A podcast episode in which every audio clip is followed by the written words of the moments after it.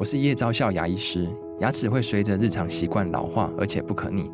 当珐琅质受损，牙齿结构会出现破裂，还有细微的小孔，导致我们牙齿变得又脆弱又敏感。这边我真心推荐贝欧尼修复牙膏，内含 BioHAP 成分，搭配正确的刷牙习惯，经科学实证，可在两周有效让牙齿再矿化，修复受损珐琅质的细微小孔。相关资讯及购买通路，请参考资讯栏连结。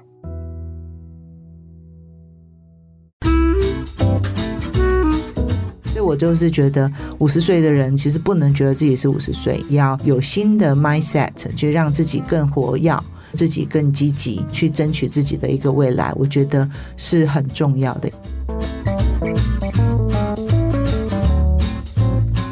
五十后的人生要越活越好。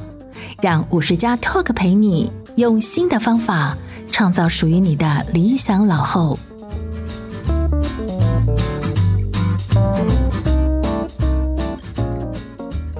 各位听众，大家好，欢迎收听五十加 Talk，我是节目主持人五十加主编陈婉欣。今天的来宾，我们邀请到易科人事顾问公司台湾及南韩区总经理陈玉芬，和我们聊聊熟龄工作的新想象。先请总经理跟大家打个招呼。好，晚上好，各位听众，大家好，我是 Cindy。今天要请总经理跟我们谈谈非常特别的议题，是五十后的工作。因为这个议题在以前它可能是不会出现的。大家觉得说五十岁以后，如果再谈到工作，应该就是在想说要怎么退休，怎么规划退休以后的生活了。但是，像总经理在易科这个长期作为企业人才问题解决方案的一个提供者，可不可以先跟我们谈一下你这几年观察到说，在五十岁以后的工作有没有观察到一些新的趋势？我想，嗯、就是随着这些人力资源，或者是说呃社会的变化是很多，那啊确实到了五十岁，大家都会想是说哦，我要赶快早一点退休啊，可能四十几岁我就想要可以财务独立啊，那也许我就可以退休。现在看起来好像不是那么容易啊！如果说到五十岁啊，我们都还是就业者，那我们现在遇到的冲击有挺多的，可能是因为公司得要数位转型啦，或者是说因为 COVID 之后有一些工作又加速的变化。那或者是说啊，有一些新的东西，可能好像跟我们原来不太一样了。所以当公司开始发生变化的时候呢，那我们就觉得好像我们自己在工作上越来越辛苦。那第二个谈到的部分，还是就是有一个 generation gap，就是说。在现在一个公司里面，我们有四个 generation 在一起工作，所以我们可能有二十几岁啦、三十几岁、四十几岁、五十几，我们在一起工作，其实是很棒的年代。但是，however，这四个 generation 它其实来自于不同的成长背景，跟他们呃成功的范例其实是不一样，做事方法也很不一样。哎，做事方法也很不一样，所以它是会造成一个文化的差距跟做事方法的一个差距，所以这些。变化可能会让我们大概四十几岁、五十几岁的工作上面的工作者，可能会觉得就是很累，就心也很累，然后工作也很累，体力也蛮累的，也很累，然后再看看薪水也很累，所以我就会觉得是说，确实他是会有这样的辛苦的一个部分。就想，哎，要退休吗？其实现在的人四五十岁看起来身体也很好，那 even 都六十几岁，可能有很多还在职场上 fighting，也是不一定是说为了财务吧。那真的要退休吗？那退休以后要做什么呢？退休以后没事情做，也是一个麻烦的事情。所以确实，这两个如果在职场上还要继续 fighting for 职场，那如果没有在职场上要怎么准备做其他的事情？所以这个都是蛮大的一个 topics。嗯，那那个职涯的发展会不会也跟以前蛮不一样的？因为以前我们都会想象说，嗯，我可能进了一家公司，我可以做个三十年啊，或者是说就是一路做到我退休，那个职涯是很直线进行的。嗯嗯。那现在这个整个环境的变动这么大，会不会？也让大家的职涯有很多不一样的样貌出现。我相信是哦，当然就是说，现在要在一个公司里面啊、呃，可以待到很久。那我是运气很好，因为我今年已经在我公司待三十年，一个就是一个典范，运气还算不错。那主要是这个行业的变化嘛。那各行各业，如果我们可以看台湾有将近九十六还是九十八个 percent 都中小企业，那中小企业的平均寿命大概是在十三年左右。所以如果我们看这样的情况之下，要在一个公司里面可以真的做到退休哦，其实早就不是太可能的事情了哦。如果说现在还在同样一个公司里面做这么长的时间，我相信他自己的改变或者是啊帮助公司的成长，在这个地方他应该是下了蛮多的苦功。刚刚总经有提到说，如果你是一个五十加世代的员工，然后要在一家公司想要就是长长久久的待在那里，其实自己是要做一些转变的。没错，没错。那我会觉得是说，第一个来讲，我比较想谈到的就是心态的改变。我们可以看很多啊五十几岁的 talent 啊，那他们也运动啊，比如说很多也一直在跑马拉松啊，或者做三铁啦，也是都有健身的习惯，在工作成绩上其实也不差。所以呢。以这个族群来说，那他们也持续在进步当中，就一直学新的东西嘛。所以我，我我会觉得是说，持续学习这件事情，对于希望可以在这个组织里面长一点的 career 的，我相信是必要的。那心态就蛮重要，就是你可以呃倚老卖老，觉得啊我的经验这么多，然后我以前就是这样过来的。对于新的事物，就是要接受。好比是说。公司在数位化，那在数位化的同时，无外乎就是公司会引进各式各样不同的数位的工具啦，或者是 AI 的工具啦。那它的目的就是希望可以提高效率、减少成本。那这些其实。有的时候会遇到一个 challenge，就是啊，因为在公司很久的人，他觉得哎，这个东西不好用啊。我昨天用的 Excel 很方便啊，我昨天就这样做没事，为什么现在你就有意见了呢？哦，所以这样的一个心态，我觉得也是蛮可惜。有没有办法把这个经验变成一个推力？呃，technical 的东西或是科技的东西，我们花一点时间去了解，因为它也并不代表说你可能要去学 coding 啊，或者是你要有科学的、变成工程师、的背景，对，或者变成工程师你才可以做。那其实是现在的数位的工具啊，其实它反而就是一个工具，就好像你用 Excel 的工具，或是用 Word，实际上你如果有耐心的去学，甚至把你的经验去协助公司在这个流程上面的改善，因为如果说是比较 young talent，他们可能数位很强，可是他们没有那个经验去做，所以如果你在公司里面你形成了一个是反抗者，觉得、嗯、哎呀这个是哎什么东西都是觉得不可能，什么东西都觉得这个不好用，然后明天怎么样？反而你站起来变成一个推行者，就是说哎好啊哎这个东西我我来看看，也许哎这个是什么？我学习看看。那我对于很多东西有兴趣，那这个是一个好的开始，就是你可以开始去接受一些跟你原来不同的东西，但是你愿意静下心来，然后学学看，你就会发现它没有你想象的那么难。然后你再把你的经验放进来，实际上可能会变成对公司的这个转型，或者是未来变成很重要的人。刚刚总经理讲到说，你自己在公司其实工作了三十多年嘛，对，对你刚开始进入这家公司的时候，应该电脑才刚出来不久。哦，对。对啊，那个时候我相信都是 Word 嘛，因为我的工作都是比较跟人有相关的东西。嗯、但是啊，确实我们大概每三五年就会有新的系统进来。那那些系统呢，也不一定是我们开发出来，你可能是买别人的一些软体啦，或者是跟外面的厂商一起合作，把这个软体做好，然后来呃应应公司任何的一个需求。所以我觉得这个地方我都还比较 open 一点，我就是会希望有新的工具，然后来看看这个是怎么样。那因为我们的工作都是跟业务有相关关嘛。所以你要在一个公司 survive 里面，你最少要把你的工作做好。如果你已经是一个 leader，那你当然就把你的 team 带好，就让老板觉得 OK，沟通很容易，然后你不用带来公司的烦恼。那我觉得这样子的话，自己工作也比较好玩，然后也可以学一些新东西。别人在讲什么东西的时候，我们也可以理解，甚至有一些啊、呃、经验跟想法，可以帮助公司呃往前面去做这些数位的转型啊，或者是啊、呃、用这些科技的东西去让我们的那流程更方便。所以其实保持开放的心态还蛮重要的，蛮重要。我们都跟年轻人讲说，我们要有 growth mindset。那 growth mindset 它就是一直学习。现在的环境比较不太像以前，就是说啊，你大学毕业你学了什么？现在你都可以发现，年轻人他有没有进大学，我们念研究所是不是那么重要？就是还是在于是说，那他平常时候在学什么？比如说，我们会看一个年轻人，他们可能会固定的是在啊 Coursera 或者是 Google 的课程上面去学东西，有可能在 LinkedIn 上面学东西。嗯、那或者是他自己会去学 Program，好，好像 Python 啊这些，其实都没有人规定他们要学，嗯、可是他们可能会觉得说，哎，年轻人就要有这些 skill，无论他是什么毕业，他就是会去学。嗯、对于比较长者的话，我觉得因为现在 online 的东西非常多，好比是说他每天可以听 Podcast，光听 Podcast 这一件事情就是一个学习，就。是说理论啊，或者是论文啊，啊或者是科技啊，这些有相关的。那你听听看，因为所有的 podcast 其实都是一种用比较科普的形态去说，嗯、所以它是很容易理解的。在这种学习上面来说，怎么样去用到 online 的工具？嗯，那其实 Facebook 这些的 social media 也是一个很大的学习，无论是在 Facebook 啦，或是 LinkedIn 啦，或是 IG 啦。当然，你不要只有每次都是看那些啊、呃，是八卦啦，或者是什么。那上面有一些学习的社群，还是有很多学习的社群。那我觉得。呃，如果你选对这个学习的社群，他们会用演算法抛东西给你看嘛？那你看的东西其实就会越来越有趣。所以就是说，怎么去运用 social media 去让你的学习是比较广的？那各式各样的东西你都有一个兴趣去看看。像最近大家都是在流行 Chat GPT，大家都会觉得说啊，糟糕啊，AI 来怎么办？我的工作会不会被取代？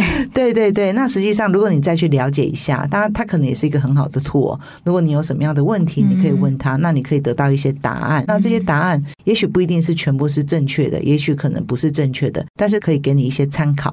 那你有了那个参考，你可以再去验证，或者是再学新的东西。我觉得就是让自己的生活比较多变化一点。嗯，它也是可以是一个很好用的小工具嘛。对，没错，对我来讲是这样。我记得有一次在外面的社团，比如说像呃福人社啦，那他们要办一个活动，那他们就希望说为这个活动取一个名字。那我就很忙的，没有时间去取。那我就问 ChatGPT 我说：“哎，如果这样情况下，你会建议我什么？这个论坛应该叫什么名字？”名字然后就给我五个、六个名字。哦就觉得哦，挺这么好用，对对对，我想说，哦，OK，在里面就找到一个还不错，跟大家讨论讨论就可以去做。所以我觉得这些都是小东西，都是可以给我们一些呃学习。嗯。就算你已经是一个很资深、很成熟的工作者，你在工作上还是会有一些成长的空间。会，还有就是多跟年轻人交谈。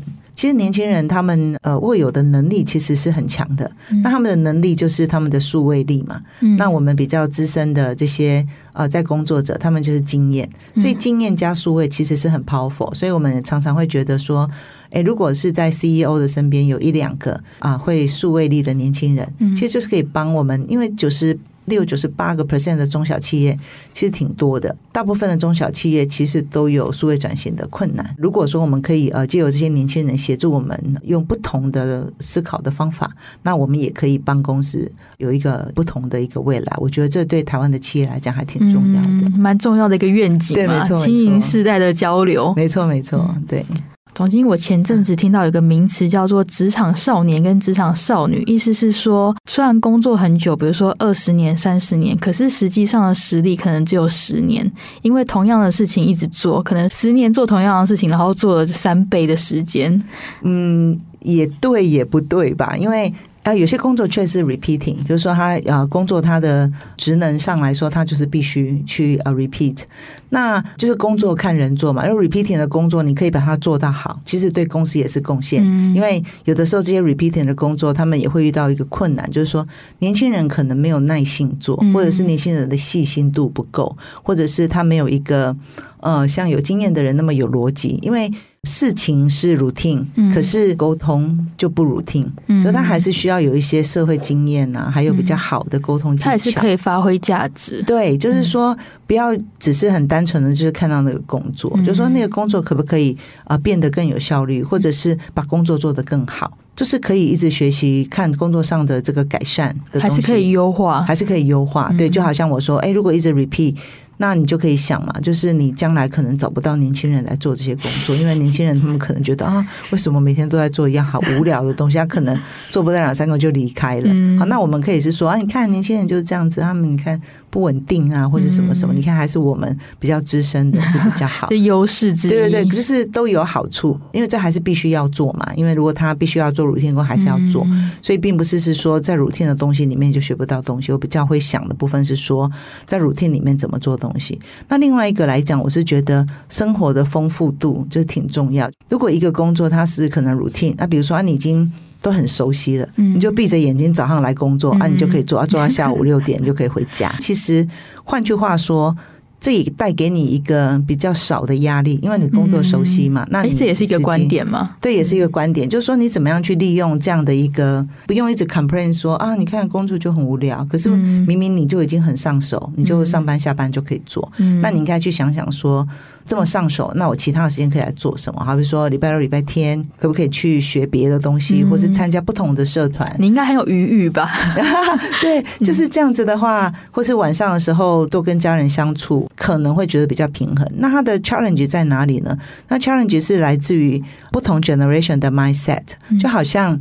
如果我们讲是 Boomer 时代，就可能现在五六十岁的人呢、啊，嗯、他们会觉得是说，好像我的生活是不可以有娱乐，嗯，然后我的工作就是我的全部嘛，嗯，这样子做，我好像就觉得回家里面看一个剧啊，也没什么啊，煮饭也没什么呀。跟朋友去逛街好像也没有什么，可是对年轻人来讲，他就是叫做生活的 balance 啊，不能够只有把工作看成呃人生的全部，所以我觉得这个观念也得要改变，因为年轻的人没有人在把工作看成他的全部的时候，可以跟他们学习。对，你可能会觉得很受伤，就会觉得我这么重视工作，为什么你没有跟我一样重视工作？所以这个是在不同的 generation，他有不同的想法，你有这个 luxury，有这样的一个。一个可以平衡的时间，那你就可以好好的利用。这也是因为你工作非常多年嘛，所以这个工作对你来说非常上手，这也是一个你的优势之一。对，那我就看到很多人经营的蛮好，比如说有些人就哎很会勾毛衣啊，嗯，那有些人就是很会爬山啊，那有些人就很会做蛋糕啊，那你会说，哎，这个好像也没有什么意义。在不同的年纪或是不同的世代，他们对于这些东西的价值是不同的。为什么对于比较资深的人，他觉得这没有什么，这是杂事？那其实它不是杂事，它是一种技能，另外一个技能。只是比较年轻人，他会把这个技能当成他另外一个可能斜杠啦，做 YouTuber 啦，或者是做自像是一个副业的感觉。对，就做自评，他会觉得很开心，原来自己会的东西这么多。那这个就是 mindset 不同嘛。那所以。比较资深的这些工作者呢，他应该要怎么去看待自己的价值？就是短期之内你的职业如果没有突破的话，你其实还是可以用这个充分的时间去充实自己的能力。我觉得是是这样子。嗯、那 again 就是说，如果现在已经还在工作上面的人，确实。公司还是需要他们，因为短期间你也不能够找人来替代嘛。其实不见得是说资深的人吧，我觉得年轻人也是一样。就在工作上，你本来就要一直备有一个战斗力，或者是可以有一个工作力。那这个工作力呢，就是要有一个 awareness 自我察觉的能力，然后去看现在需要什么这样子。总经理之前有人说，鼓励那个在职场上的工作者，你可能。每一季去更新自己的履历，或者是说一段时间去外面偷偷看履历，看自己还有没有可以接到面试的能力。这个你怎么看？我倒没有觉得说需要这样做，因为这样做的后果也有可能是自己很失望，因为也不见得是说到处都在缺人，自信心受挫。对对对，其实是不需要。我觉得大概有两个吧。第一个就是说，当你已经在这个工作上你做到好像觉得没有成就感，那你就可以去想想看说。啊、呃，在公司里面有没有什么样，比如说调其他部门呐、啊，或是升迁的机会啦？嗯、那有一些啊、呃，就是做太久，他们觉得自己好像。不想要当主管，嗯，就说啊，我觉得我就不想当主管。那我就是会鼓励大家，还是得要当主管，如果可以的话，蛮重要的一个 lesson，是不是？对，就是觉得是说，因为一个萝卜一个坑嘛。那你你如果没有往上爬的话，其实就会比较辛苦一点。可是往上爬就代表是说，你要接受更多的责任，嗯，还有你的这种压力也是会比较。那你就要开始学习怎么样 manage 你的压力，跟 manage 呃管理，就学习怎么管理嘛。那履历表来说的。的话，你每个 quarter 都找一个工作，那实际上你要有很清楚知道你想做什么。因为如果你也不知道你要做什么，就履历表乱投，嗯，你可能找到一个更不好的工作，或者是更不好的雇主。嗯，所以我会觉得是说，如果我们现在在的所在里面啊，呃，可以帮这个公司成长，那你都已经一脚踏进来了，你还要再一脚踏出去吗？那不如好好的坐下来跟老板谈，然后看可以帮助公司做什么。嗯，那因为很多人他们是。没有谈了，不想谈，也不敢谈。嗯、那这个我就觉得公司就是这样子。对，那我就觉得，如果公司没有赚钱，我们就会遭殃嘛，嗯，对吗？那你说好，我遭殃没关系，我去外面找工作。可是问题是，啊、呃，外面的行业就是变化很大，嗯、那。外面的行业也不见得说它就是稳定的，所以大家是要稍微保守一点，一步一步去呃增加自己的资历。我觉得这还是比较实在一点。那刚刚讲到说，就是有些人的困境是说，他可能工作的内容因为已经很上手，然后很很重复嘛，这是一群人的问题。那有另外一群人的状况是说，他所处的这个产业，比如说像科技业，在这几年当中遇到非常大的一些转变，那这个时代变化太快，他觉得说很挑战，好像自己的年。学的又不像年轻人那么快，很难去应付，或者是常常会觉得有一些事情力不从心。嗯，那总经理这一方面会怎么去给这群人建议？嗯，应该这样讲吧，就是说每一个人还是要想到，因为我觉得工作到后来当然有几个目的在。第一个，我们总是要赚钱养家嘛。很多人会讲说，我这么 suffer 就是因为我要赚钱啊。既然你要赚钱，就不要谈是不是很痛苦这件事情吧。就说好务实的一句话哦。对啊，因为你你就是得要工作啊，那你就没办法。嗯没办法，你要去 complain 一个没办法的东西，不是让自己吃苦嘛？嗯，就说好，那要工作，我觉得这是一个部分。那第二个部分当然就是 survival 嘛，就说你就要工作，然后你又要找到一个可以长期的部分来说。那有时候比较运气不好一点，比如说公司可能缩编啊、裁员，我们看到比较多的、比较辛苦的，就是说可能已经是高阶主管。嗯，那高阶主管可能在一个外商或是什么，那那外商本来对于呃年纪这个部分来说，其实有时候是比较 challenge，因为他有时候。当然就是希望呃留住比较年轻的，有的时候这样的情形的弹性就得大一点。我们可不可以就是帮忙再小一点的企业啦？这种弹性要大，其实。你心胸的开放就要大，所以你如果一直就抱怨工作，然后是抱怨啊为什么怎么运气不好，那就肯定很困难。对啊、呃，还有因为很多人他们一辈子找工作很少，工作早期找工作可能还蛮容易的。对，就是说他们可能连自己的履历表要怎么准备都不知道，或是去哪里找工作，真的很多人是不知道，尤其是在公司已经做很久的人。嗯、那这个时候我就觉得他们可能就是要找一些公司来协助，比如说像我们这样子公司哈，所以就是说，他们可能可以比较知道说，哎，外面市场现在怎样啦，行情怎样啦，就等于是他自己去找。管道就要比较积极。那我也 notice 到，就是说，你越资深的人呢，就会有很多面子问题。那面子我以前是总经理，我现在要去做一个比较低的职位，可以吗？倒不一定是这样，因为我们就是说，找工作第一件事情就是要大声嚷嚷。嗯，所以医生就说，我要找工作，我要让全世界知道我在找工作。然后你甚至很明确告诉别人说，我想找什么样的工作。嗯，那别人就会来告诉你说，哎，你们公司还缺人吗？我记得我上次有跟谁谁谁谈过，他好像也在找工作啊，不如我帮你介绍。找一下，嗯，所以呢，大声嚷嚷这件事情，昭告天下，昭告天下其实是蛮重要，嗯、但是稍微资深一点人就不好意思嘛，他们觉得就是说，哦，我现在还要找工作，不好意思，对，嗯、啊，其实工作就是生活一部分，其实没什么不好，这就一个工作嘛，嗯、那工作就是你付出你的劳力，然后付出你的知识，嗯，就是并且自己也得到一份薪水，是的，是，所以我觉得对我来讲就是一个选项，嗯、其实是。不用担心这样，不用太担心面子问题。对对，没错，觉得别人会怎么看待自己？对对对。嗯、那如果说工作上真的觉得已经不适应的话，那也许可以考虑要不要退休。现在很多人他们退休生活也非常多海多姿啊，嗯、就是说他们可能退休只是换另外一种工作形态，嗯、比如说他们可能有。呃，做完全不同的行业，那这种心态上来说，你就要会觉得是人生不同东西的体验，对不对？所以我觉得应该用更有趣的方法去看人生。嗯，像现在是不是除了传统的正职以外，也有一些不同形态的工作，可能是比较适合我们说五十岁以上的这群老工？也是，因为现在的工作多样化。很多我们讲说零工经济嘛，嗯、那零工经济呢，不是以前的打零工，就是说现在在美国，其实有非常多的人呢，他们没有想要在一个雇主之下工作，嗯、他们想要那个自由，不管是年轻的或者是资深的，就是工作形态的多样化，就包括你可能接专案，好，或者是你是一个专业者，比如说你是一个个人工作者，也许是一个顾问，好，或者是你是一个 HR，那。你也不一定要做一个 full time 的工作，但是你可以有各式各样不同的所谓这种零工。所以零工它的定义已经被改变，它是一种选择，而不是一种被选择。啊、嗯，以前的零工比较会觉得说，哦，我是不是找到正式的工作，嗯、所以我不得已过度状态，我只做啊做零工，或者是很多二度就业妇女他们出来，他们常会觉得是说，哎，社会上我已经脱节很多啊，怎么回去？所以都是可以从这些零工或者是派遣的工作，也是可以从这边开始去练习。那也有很多工作，比如说像小编的工作，嗯，那小编的工作其实。我们都可以知道，大量的公司都需要小编，社群媒体的社群媒体都需要。对，就是说，呃，社群媒体的操作啦，其实对年轻人来说，他的那个 turnover 就有点高。而他做了一年，他就觉得啊、哦，好像又是 repeat，他想想做别的东西。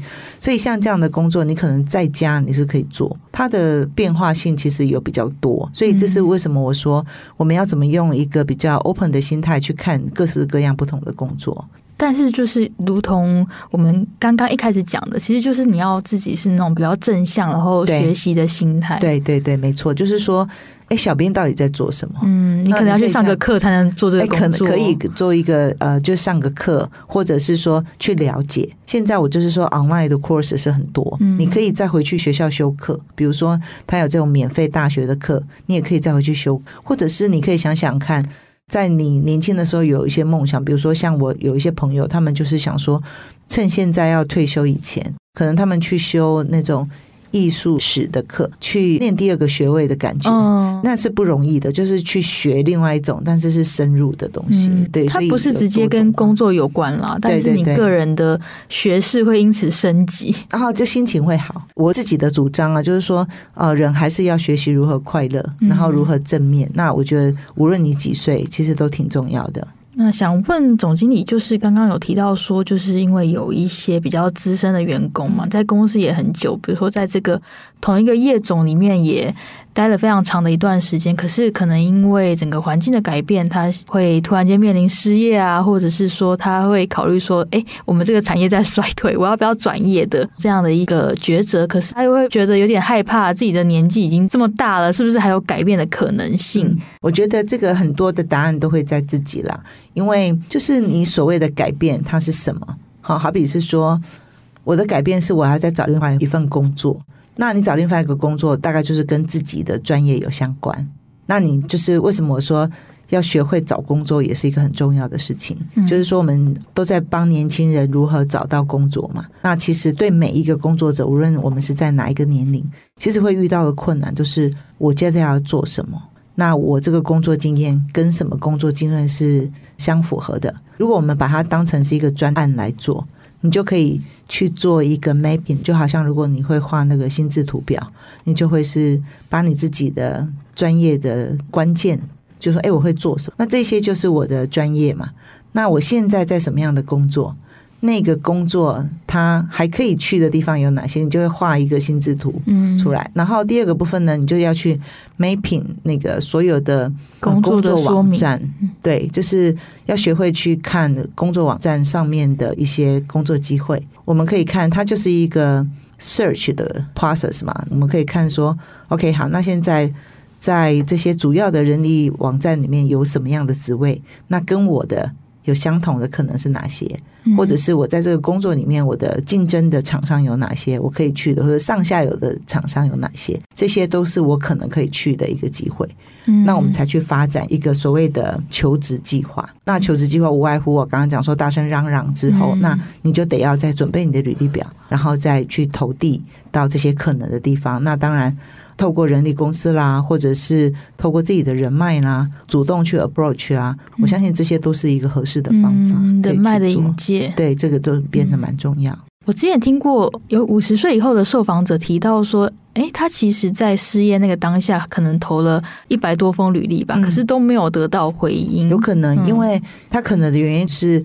刚好你就是这个产业，那这个产业现在就大裁员，那衰退中，衰退中，所以别人可能也没有这样的需求。但是有的时候，可能你在这个地方就运气不太好被裁员，可是他的中下游厂商可能会需要这个，就是说要一个 case by case。所以他投履历，他有没有一个计划？就是你拿了履历、嗯、还是海投而已？对，海投而已。那。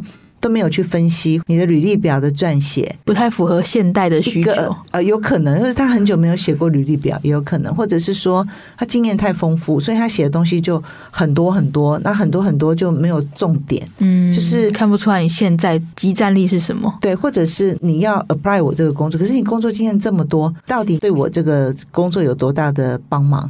就是专心重点。以前你可能说要做一份履历表，然后投一百个，可是你现在完全没有克制化，对，所以你现在投一百个工作，你可能要做一百份履历表，那你就要开始把这些工作的呃 job description 拿出来分析，他的工作说明拿出来分析。那通常来说，因为很有经验的，几乎他都可以做，嗯，就说哎，这些工作我都有做过，可是。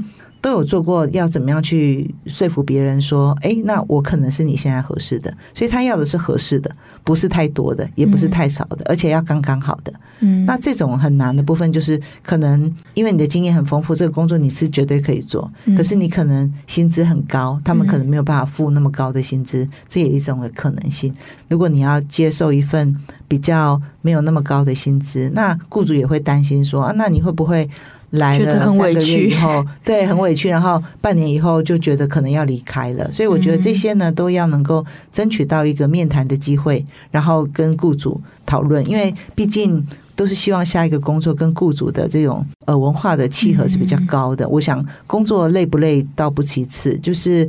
啊、嗯，怎么样跟老板可以处得好，然后对这个公司可以再做贡献？我觉得是大部分求职者他们在意的部分是在这边。嗯，像总经理在你的职涯当中，应该看过非常非常多份的履历。是啊，是啊，当然，我们的工作就是整天在看履历，所以你可以看，就说我们每天都接到不同客户的委托，去找一个合适的人。那客户要的是合适的人，因为他一定会有一个他自己工作的组织，那组织里面一定有呃谁报告谁嘛，所以他要的人不是你这个位置能不能，他必须要顾到整个整个组织跟整个呃公司的运作，所以呢，他其实都是有他的条件在，所以这个也是在面谈的时候，是在拿履历表的时候，我们要以客户的立场先去思考，什么样才是刚好的人。所以，哦我们这么资深就会知道，如果你收到一个履历表，包山包海，什么东西都能做，那 maybe 你就不会想，也不太敢用它。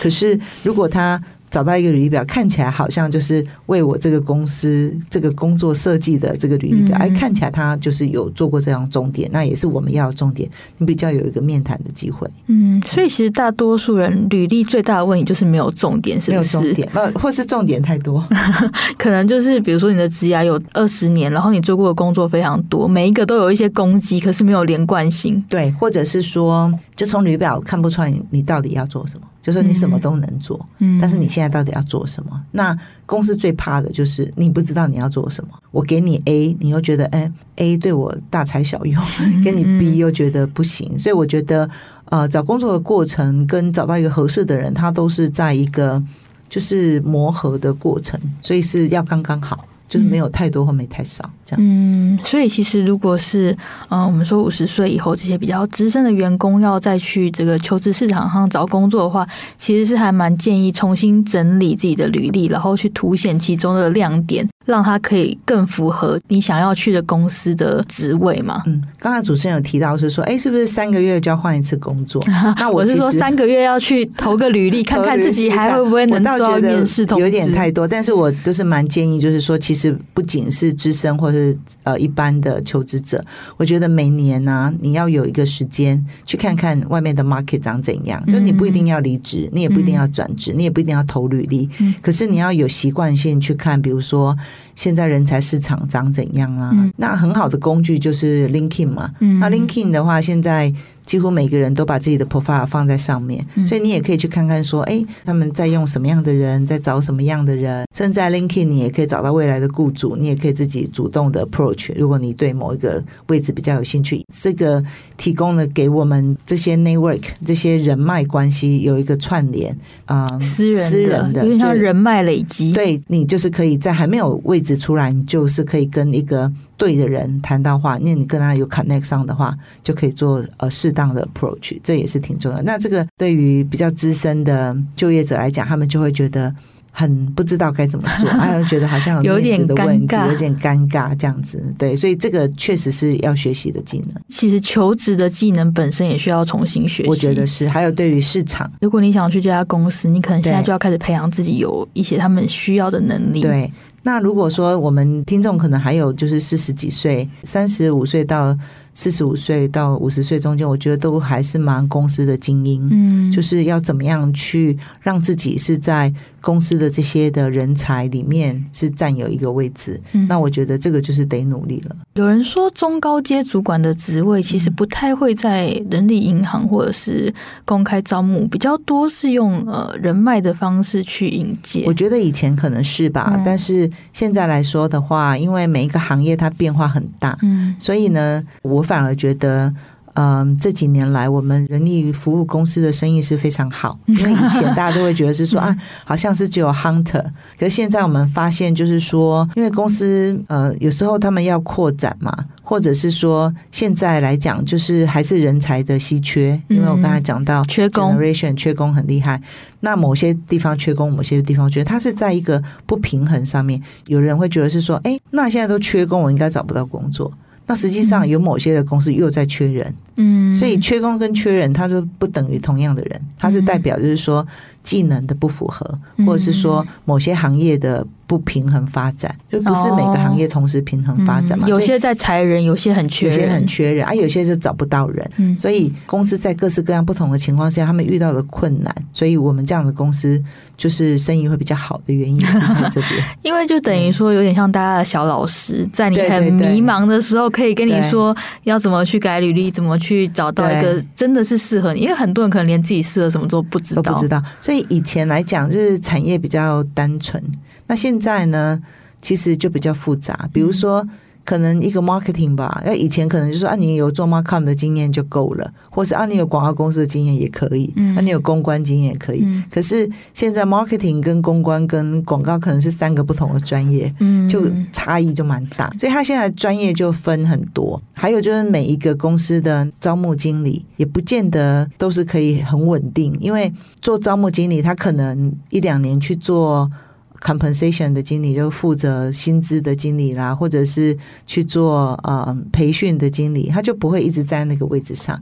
可是如果你要做到招募的话，那你可能就是要对这个行业熟悉，然后要一直帮公司找招募的人，你才有办法去知道这个公司要真正找到什么样的人进来。所以这一个在客户端，他们也遇到很大的困难，就是说他们没有一个可能比较很了解。人才市场的招募的人员来帮他们找人，所以他们干脆就是外包出来给 agent 找。嗯、那像我们这样的公司，通常都是会有专业专攻嘛。刚刚总经理提到说，就是我们这些资深员工，他的包袱可能是会觉得比较爱面子，常常会觉得不好意思。对，那相对来说，优势是什么？嗯、这一群优势来说，我觉得有几个部分。第一个呢，就是说他对帮公司做贡献，这个成熟度是很高。我们知道工作在干嘛。嗯。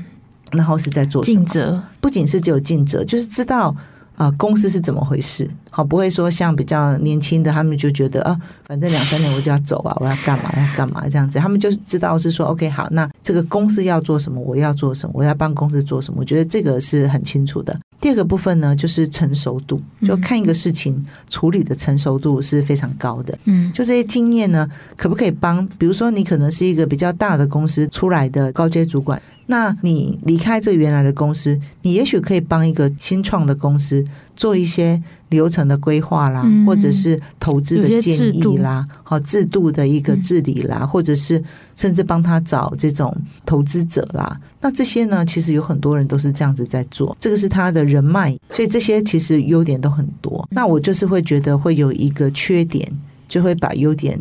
呃，打掉就是好为人师，这个讲太多了。对，因为他懂得太多，嗯，他懂得太多以后呢，如果他又是一个主管，比较新的公司啊，他是不需要他那么多东西，可是。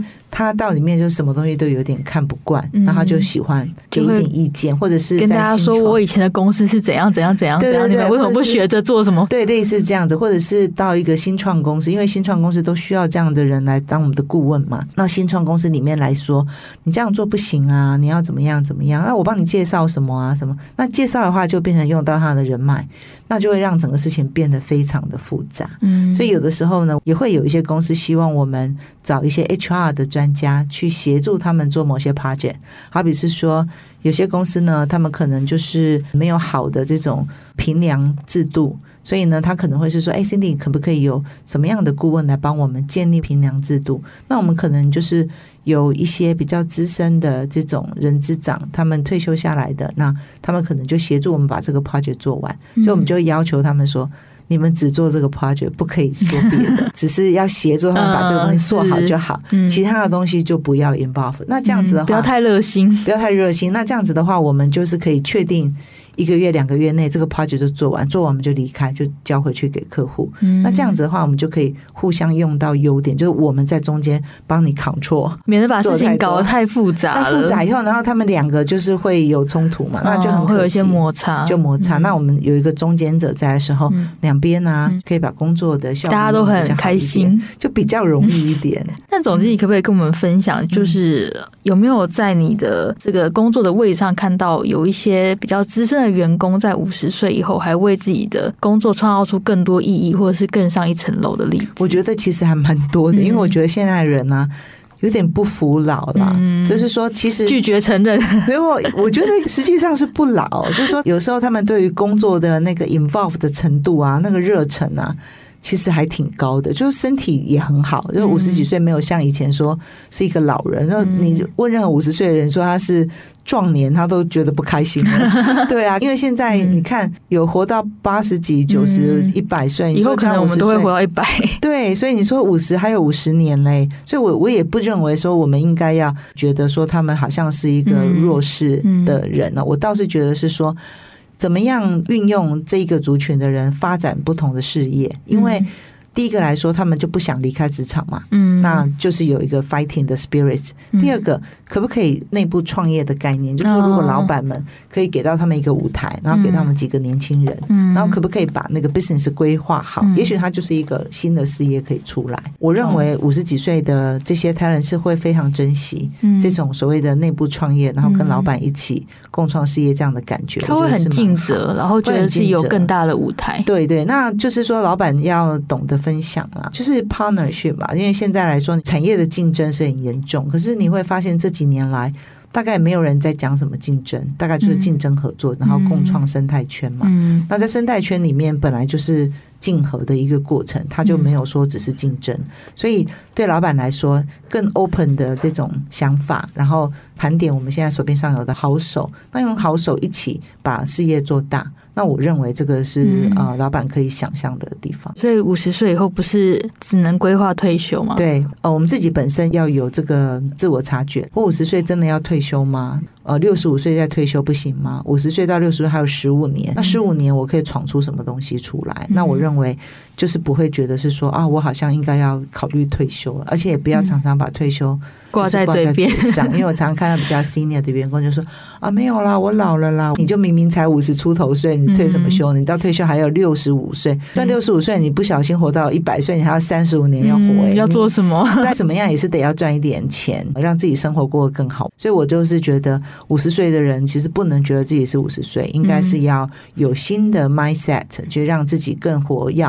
然后自己更积极，然后去争取自己的一个未来，我觉得是很重要的。其实今天一直提到有一个很重要的关键是，就是你要有一个开放的、正向的成长的 mindset 嘛。对。然后就是要去持续学习，才能够面对非常多变的挑战。没错。可不可以请总经理给我们一些建议？就是在学习上有没有什么资源可以使用，是可以让你去呃比较有系统性的去培养一些新的能力？我觉得呃，第一个来说的话，就是说观察。在你的行业里面发生什么变化？那你的行业的明天需要什么？嗯，好，所以每个人在各行各业里面不一样嘛。好比是说，我如果在人力行业来讲，那我就会知道，哎，明天我可能要用一些数位的 tool，可能来做评量啦，可能做 talent 的选择啦，可能做薪资的，那我就要赶快去学。数位来的时候，我要怎么可以很快的上手？那做业务的，你可能也是可以想想看有没有什么新的区域没有被发现出来的，嗯、那你赶快去开发新客户的方式、新的方法，也要去看看，就客户现在在学什么。再来的话，就是说有一些所谓 AI 的东西啊。就是不要以讹传讹。就以呃 ChatGPT 来看，每天在 Line 里面，我们常常会收到一些稍微资深一点的朋友，他们就会传一些奇怪的东西、谣言的讯息。对，就是类似是说啊，可能我们都快没工作啦，嗯、我们会怎么样，会怎么样？那这个是 OK 啦，他这样讲是没有错，但是就是说。可以再花一点时间去再多了解一下，嗯、就是说资讯来源对，或者是说，嗯就是哎，为什么会有这个出来？好，所以就去学它，有固定的去听某一些有意义的 podcast，然后你不懂的地方你就去查，赶快去了解。所以你会发现，你每天都有一些新的知识可以进来。所以这个是在知识。那技能方来讲呢，我是不觉得是说他们是要去上什么样 program 的课，但是。我总觉得有一些课程是很值得的，比如说，可不可以再回去学校啊，去上 EMBA 啦，嗯、或是在念书啦，是是嗯、或者是参加读书会啦，这些呢，就是可以扩大我们的朋友圈呐、啊。你就可以让自己比较接受一些新的东西，接受这些新东西比较不会恐慌，就觉得哦，好像我什么都不知道，好像会被替代。嗯、我觉得是可以这样子来做。现在很多学校其实研究所也还蛮欢迎，是五十岁以后。其实我我觉得五十岁以上再回到学校里面是一件非常幸福的事情。我是会建议这些呃在职者再回学校，就算。不一定有 EMBA 或是什么，嗯、但是有一些课程，嗯，好，好比是商业的课程啊，嗯、那这些或者是个案管理啊，嗯、这些我们可以听听看别人怎么用不同的角度看一个事情。那我觉得这些都蛮好玩的。光听这些，每天一折，嗯，十分钟、十五分钟，嗯、其实都非常的棒。可以善用零碎时间帮自己进修，对，这个很好。对，如果你有固定每个礼拜都在做这件事情的话，我相信很快你就会觉得。哦，实际上别人的东西跟你的距离不太远，而且你就会发现你有 topic 可以跟人家讨论事情。我最后想问总经理，嗯、因为我们现在其实一直在谈永续这件事情嘛，人才也是永续的一个其中的项目，嗯嗯、所以以后我们的工作的样貌可能真的会变成说，大家都会工作到人生的最后，是不是？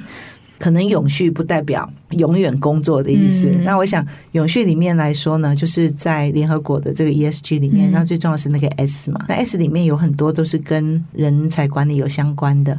那它大部分谈的部分，可能就是呃多元性跟呃正义公平啊，就是呃 diversity inclusion DEI 嘛，就是很大比较热门的部分。嗯、那这边我自己觉得它很大的一个价值，就是在一个对人的尊重。嗯，所以对人的尊重就是它是多元，比如说啊、呃、性别多元啊，嗯、或者是年龄啊，嗯、或者是国籍啦，我们要怎么样要用一个比较尊重，然后平等。去对待，所以我觉得这个是一个很重要的愿景，呃，mindset 的改变。嗯这个会强迫雇主他们啊去多照顾员工，嗯、就是说，如果你不做到 ESG 啦，或者是这个 SDG 的公司，嗯、你可能会找不到人啊，所以这会强迫雇主呢提供一个比较好的工作的环境给员工。就想说，COVID 之后，其实很多工作就开始，比如说远距啦，在家工作啦，嗯、那这些也就是这个环境提供出来的。所以我觉得永续它的未来。当然，就是让大家的就业的环境更好，员工的生活去更好，然后尊重各式各样，不管你是资深之前，也是一种多元的尊重。那有了科技，其实就可以提供多元的工作。我一直在想，如果有些人他们可能已经到六十几岁了，不要说五十几岁，说他真的。就是不想再去拼这个事业了 哦，但是他想要有一点工作，那我们可不可以 create 一天四个小时的工作，或者是妈妈们，就说二度就业妇女，或是就业妇女在家工作妇女，我们可不可以有一些工作，她可能是十点上班。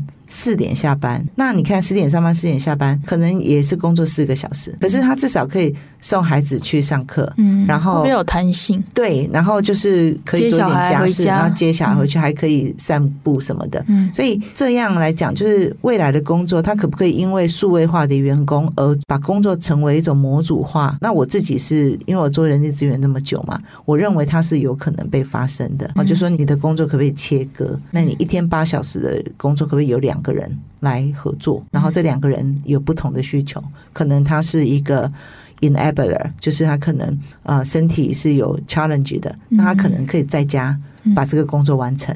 那一个可能是刚好是二度就业妇女的，或者是在家带孩子的妇女，她这个时间也可以把这个工作完成，或者是中高龄不想这么累，不想那么累就半天，所以有科技。数位之后，这件事情才可能发生。嗯，所以这也是可以说啊，如果是稍微资深，他们对于数位的东西或是电脑东西不熟悉，他们也可以去上电脑的课。因为未来一定是这样的一个环境，所以赶快去增加自己数位的能力。那事实上，如果职场上年龄是有多元性的话，它对职场也是一个好的改变吗？是啊，这个就是呃，ESG 讲到最重要就是 equity 嘛，嗯、就是说公司对员工平等嘛。那员工的这种 training 啦、训练啦、机会啦、透明平等嘛，这些都是愿景啦，都、就是我们还有很多路要走。但是如果呃大家都是把这个方向放在心上未来的路，那我们也是要。要提醒雇主，因为啊，很多雇主就会觉得说，哎，我们现在连 survival 都有问题啊，因为我的产业什么？你要叫我做这些是不可能，但是他就是有一点鸡生蛋，蛋生鸡嘛。你要先做好，才会有好的人对，如果你加入。的环境不好，或者是你的数位又不够，那你年轻人又进不来，嗯，那你进不来，你的企业又会有问题。所以这个慢慢慢慢，无论怎么样，我认为整个大环境会改善，往一个好的方向前进。没错，没错。今天非常谢谢陈玉芬总经理和我们分享五十后职涯的新想象，谢谢谢谢。如果大家喜欢今天这集节目，欢迎上 Apple Podcast 给我们五星好评，或者到五十家的官方网站赞助我们。谢谢大家，我们下次再见。